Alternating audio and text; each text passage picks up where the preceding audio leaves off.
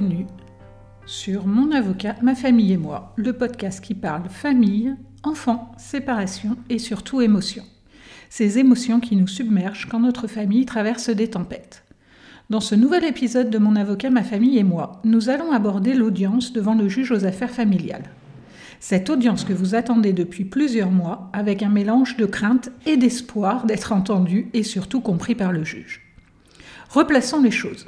Vous êtes dans le cadre d'une séparation dont vous voulez fixer les modalités pratiques. Le plus souvent, vous avez demandé à votre avocat de saisir le juge aux affaires familiales parce que vous n'arrivez pas à trouver un accord avec votre ex-conjoint. Après plusieurs semaines, mois d'attente, votre avocat vous communique la date de l'audience. Souvent, c'est là que tout bascule.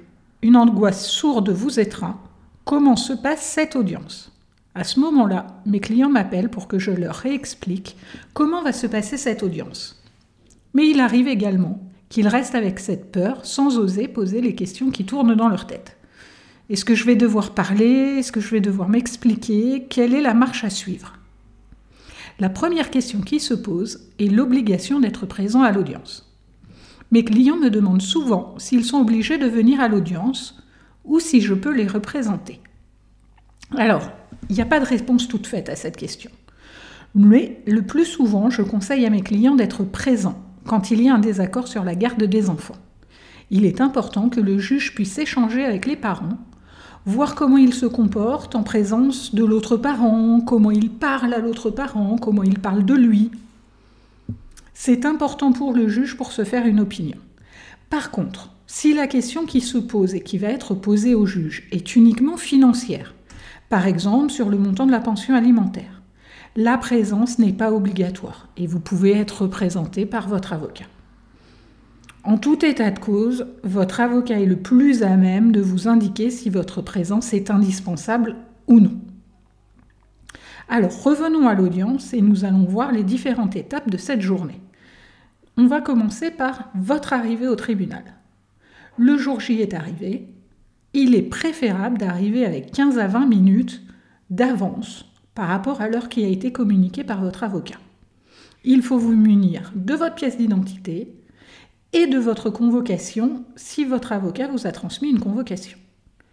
Vous allez devoir passer le portique de sécurité à l'entrée du tribunal, ce qui peut prendre un peu de temps selon les jours et selon l'affluence. Une fois passé la sécurité, vous allez vous rendre dans le couloir des conciliations et attendre votre avocat. Les jours d'audience, plusieurs dossiers sont appelés à la même heure. Vous allez donc potentiellement devoir attendre parfois plusieurs heures que votre dossier soit appelé par le greffier. Il est donc utile de prévoir sa demi-journée ou sa journée pour ne pas être stressé par le temps. Il n'est pas rare à Nantes d'attendre deux à trois heures. Il ne faut pas oublier non plus qu'une audience est stressante. Vous allez sans doute sortir vidé et épuisé par cette audience et ce passage devant le juge. Si vous en avez la possibilité, n'hésitez pas à poser votre journée pour vous remettre de ce moment. Si vous ne voyez pas immédiatement votre avocat, pas de panique. Il peut être convoqué à plusieurs audiences à la même heure ou à différentes audiences à des horaires rapprochés.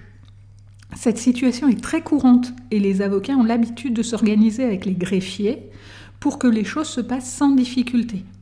Le greffier, le greffier qui est le secrétaire en réalité du juge, euh, on l'a prévenu. Donc aucune inquiétude, vous ne passerez jamais seul devant le juge. La plupart du temps, votre avocat vous a prévenu de la situation et du fait qu'il était appelé à différentes audiences au même moment.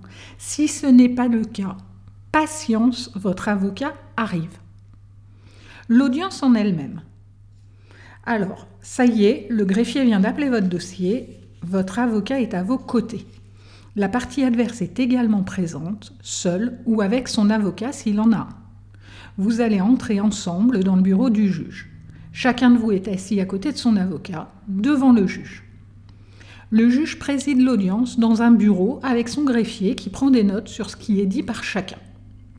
Si vous êtes demandeur, c'est vous qui avez saisi le juge. Votre avocat va avoir la parole en premier pour exposer vos demandes. Laissez votre avocat parler. vous aurez l'occasion d'ajouter des précisions à la demande du juge, qui la plupart du temps va vous demander si vous avez des précisions à apporter sur ce qui vient d'être dit par votre avocat. Une fois que votre avocat aura exposé vos demandes et que vous aurez été invité par le juge à ajouter les précisions que vous souhaitez, la parole sera alors donnée à l'avocat de la partie adverse.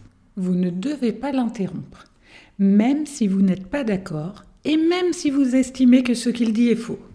Les juges sont très attachés à ce que chacun puisse s'exprimer sans être interrompu.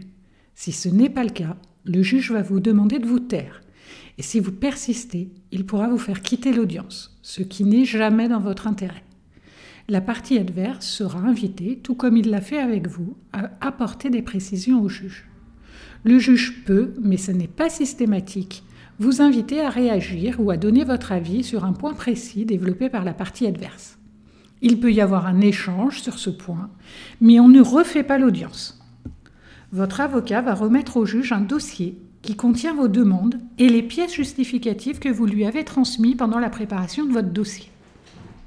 Ce dossier, que l'on appelle un dossier de plaidoirie, permettra au juge de se remettre en mémoire vos demandes et celles de la partie adverse, au moment où il étudiera votre dossier pour rendre son jugement. Les audiences sont souvent très rapides.